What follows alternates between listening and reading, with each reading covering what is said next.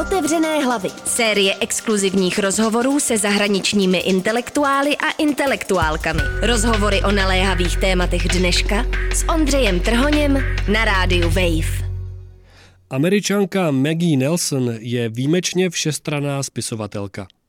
Na kontě má básnickou sbírku věnovanou modré barvě, memoáry o mateřství a manželství s queer mužem a naposled knihu esejů o současnosti a budoucnosti svobody. Nelson se vyhýbá ustáleným formám psaní, místo má v komentářových rubrikách novin i avantgardní literatuře. V rozhovoru řešíme nejen sexuální svobodu a Nelsoniny tvůrčí metody, ale taky proč se vyplatí číst teorii jako poezii.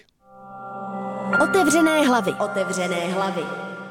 Ve své poslední knize On Freedom řešíte různé aspekty svobody.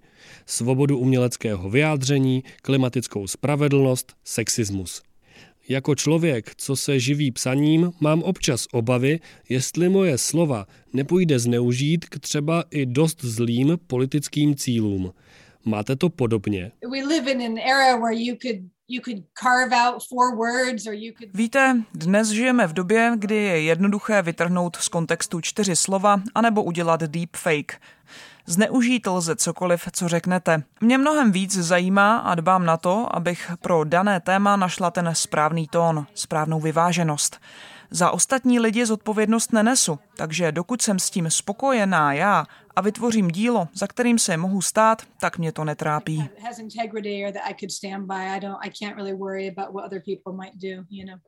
Jde mi taky o to, a neptám se z nějaké jednoznačně politické pozice, jestli nejsou v současné společnosti nějaká témata, o kterých je těžké se bavit. V On Freedom totiž rozebíráte třeba sexualizaci nebo consent a v jistém smyslu tak jdete proti neproblematizované představě progresivní kultury a politiky. Instead of speaking in like pro mě je taková otázka moc obecná, když říkáte, že jdu proti něčemu, co přesně tím myslíte. To, že jsem kritická, pro mě není žádné důležité označení. Kdyby se mě někdo zeptal, jestli tím, že kriticky rozebírám koncent, nezačínám obhajovat pachatele znásilnění, odpovím, že to je úplný nesmysl a že nic takového rozhodně nedělám. Mnohem víc to ukazuje na úzkost toho, kdo se ptá. A ano, úzkosti kolem sebe vidím hodně ale nezdílím ji. Slýcháme toho totiž hodně o takzvané cancel culture, ať už zleva nebo zprava. A dokážu si představit, že v určitých koutech Twitteru jste nepopulární třeba pro váš velmi kritický postoj k sexuální svobodě. Není mi jasné, jak mou knihu čtete. Mnoho intelektuálů a intelektuálek je ke koncentu kritických, což ale neznamená, že ho vnímají čistě negativně. Otázka stojí, jestli by koncent měl nebo neměl být součástí sexuální zkušenosti. Je ale naší intelektuální povinností, řečeno trochu Foucaultovsky, ptát se, jaké etické rámce určují, co je dobrý, špatný anebo dokonce zakázaný sex. Všímat si, jak tyhle rámce vytváříme a ne je jen slepě přijímat. Naší prací je dávat pozor na to, jak a podle čeho se chováme. Takže bych neřekla, že je proti myšlence sexuální emancipace a spravedlnosti. Mnohem spíš ji svou kritickou prací pomáhám. A termín cancel culture nepoužívám. Není podle mě produktivní. Z toho, že jste vůči něčemu kritičtí, totiž nevyplývá vůbec nic. Je to prostě jen součást práce intelektuála nebo intelektuálky. A general aura that someone is engaging in criticality doesn't mean anything in particular. It just means that one's doing the work of being an intellectual. V závěru On Freedom píšete, že vám jde o společné myšlení na hlas. K vaší tvorbě jsem se dostal přes memoáry The Argonauts o queer mateřství, které jsou o dost básničtější, méně eseistické. Zajímalo by mě, jak takové společné myšlení pak vyvažujete společným cítěním. Well, you know, I've written ten Víte, napsala jsem deset knih, které se od sebe dost liší. Některé jsou plné lirické poezie, jiné obsahují básně s příběhem, další jsou true crime reportáže anebo lirické či akademičtější eseje. Otázka formy není v mém psaní zásadní. Mnohem víc pracuji tak, že se nechám unášet svou zvědavostí, nebo chcete-li nutkáním, a to mi nakonec řekne, jakou podobu můj výzkum a nebo mé myšlenky dostanou. Vždy záleží na materiálu, kterému propůjčuji svůj hlas. V průběhu psaní se to navíc často mění. Třeba jako v případě Bloods začnu psát o modré barvě dost akademickým způsobem, ale najednou mě zasáhne nějaký osobní moment a celé se to změní. Je to pokus a omyl, snaha být dobrým nosičem pro danou informaci. Žánry mě vlastně moc nezajímají. The Argonauts a další vaše knihy mají pověst žánrově nezařaditelných děl. Nejsou pro vás zajímavé žánry třeba jako něco, co cíleně překračujete? No, Ani ne, protože je to jen vedlejší účinek toho, o co se snažím. Jak jsem říkala, žánry moc neřeším. Pochopitelně nemám nic proti dobrému románu anebo hezkému sonetu, ale inspiruje mě třeba přístup kanadské autorky Annie Carson.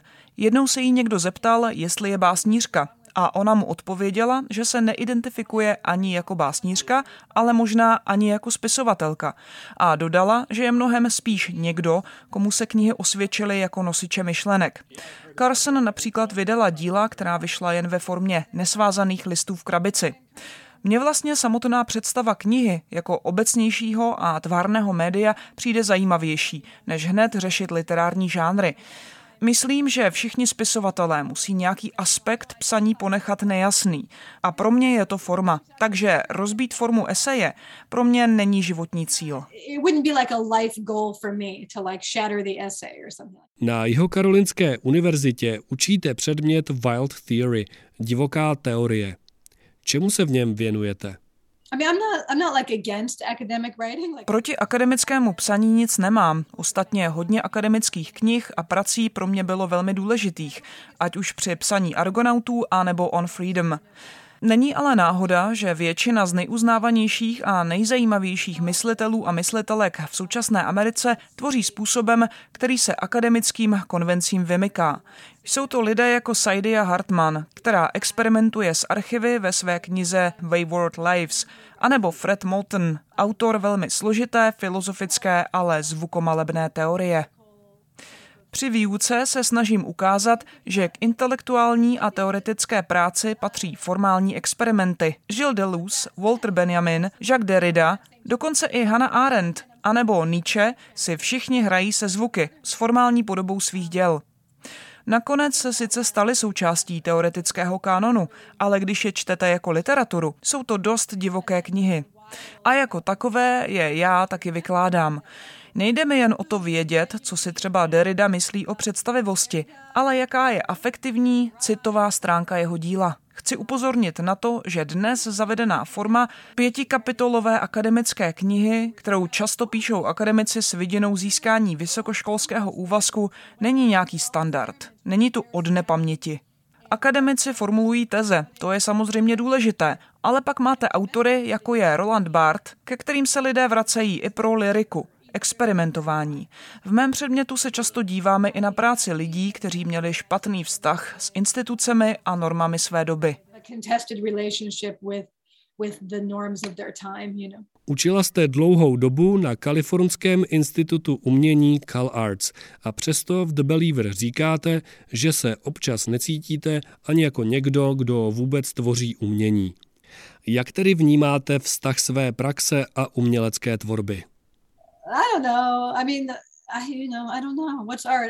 Popravdě nevím. Co je umění?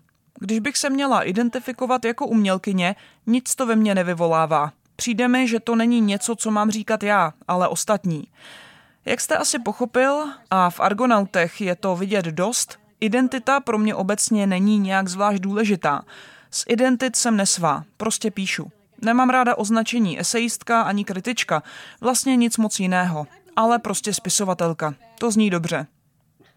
Věřím ale v identitu jako politický nástroj, v její strategické použití, o kterém mluví Gayatri Chakravorty zpěvak. Když se podíváte, jak se teď všude řeší ukrajinská válka, rozhodně to má na svět dobrý dopad. Když si vezmete třeba gender, tak narazíte na to, jak se strategicky, politicky využívá jednoznačně chápané mateřství, ženství a ano, tyhle věci mohou být užitečné.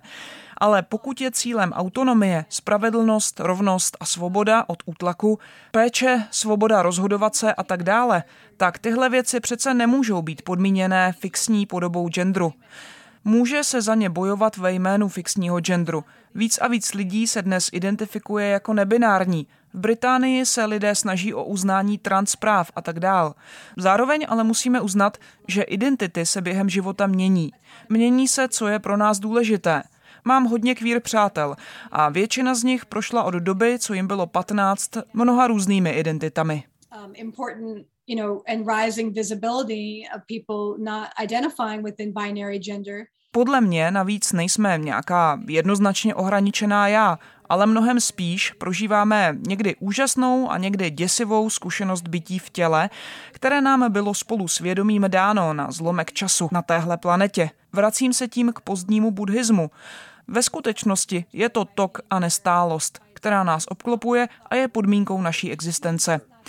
A během života jsou chvíle, kdy dává strategicky smysl se z toho toku vynořit a přijmout jednoznačnou totožnost v boji za sebe, za identitu v politickém hnutí. Ale pokud má někdo identitu za neměnou pravdu, budu víc než nesvá, protože takový postoj může skončit třeba násilím. Tam to vede, když trváte na tom, že víte lépe než ostatní, kým jsou a jací by měli být. To je hodně nebezpečné what other people are, what they should be, that, that, that becomes very dangerous, you know. V The Argonauts jste hodně psala o mateřství. Na konci On Freedom zas rozebíráte klimatickou krizi a zmiňujete svého syna. Je mi 28 a znám hodně lidí, kteří odmítají mít děti, protože je nechtějí přivést do světa stiženého patrně dost závažnou klimatickou katastrofou. Takže otázka, zda mít děti, může mít očividně i morální rozměr. Co na takový postoj říkáte? Za prvé, každý den děláme spoustu věcí, které souvisí s uhlíkovou stopou a z určitého pohledu jsou nemorální. V knize nicméně zmiňuji taky Donu Haraway a její krédo Tvořte zpřízněnost, ne děti. Haraway patří k myslitelům, kteří se zabývají omezením růstu lidské populace, ale taky chtějí zbližovat lidi a nelidské organismy, ať už jsou to korálové útesy, polární medvědi anebo psy. Chtějí přehodnotit stav, v němž je mezilidské pouto tím nejdůležitějším. Všechno mě to zajímá, ale zároveň se tím necítím být moc přesvědčená. Pokud si někdo myslí, že mít děti je nemorální, tak ať je beze všeho nemá. Ale jako pravidlo pro ostatní, když to říká někdo, kdo děti mít chce, ale zápasí s pocity zoufalství, zvažuje etické argumenty, tak pak bych řekla, že ano, klimatická krize se zhorší a způsobí hodně bolesti a utrpení, které se bude týkat i dětí narozených dnes. A bude to jedno z velkých témat jejich životů. Nejspíš to největší. Jenže lidé měli děti v mnoha hrozivých situacích. A taky mi nesedí představa, že hlavním cílem života je vyhnout se utrpení.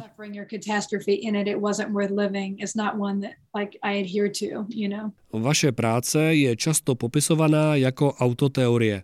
Sedí vám tohle slovo, nebo to je jen další žánrová škatulka, která vás nezajímá? Jsem dostatečně prozřetelná kritička, abych věděla, že občas se kategorie hodí. Autoteorie je mi jako termín docela sympatická, i když dnes už s ní tak nesouzním. Většinu anotací na zadních stranách knih totiž píšou ve skutečnosti samotní autoři a autorky. To, když od nich vydavatelé potřebují, aby do 150 slov schrnuli svoji práci. Já jsem si na přebal knihy pojem autoteorie vypůjčila od Paula B. Presiada, který ho převzal od feminismu ze 70. let. Presiado v knize Testo Junkie cituje R.V. Gulbera, který říká, že spisovatel je jak laboratorní krysou, tak vědcem, který tu krysu rozřezává skalpelem. V tomhle významu jsem slovo autoteorie myslela, ne jako literární žánr, ale jako metodu. Tehdy mi to sedělo. Teď už jsem o autoteorii viděla asi šest anebo sedm dizertací. Sama jsem se stala součástí kapitol v knihách, které se tomuhle pojmu věnují a slýchám své studenty, že na naši školu přišli právě kvůli tomu, aby autoteorii studovali. To je vše v pohodě, ale pokud se ptáte, jestli jsem ráda, že jsem ten termín použila, popravdě nevím.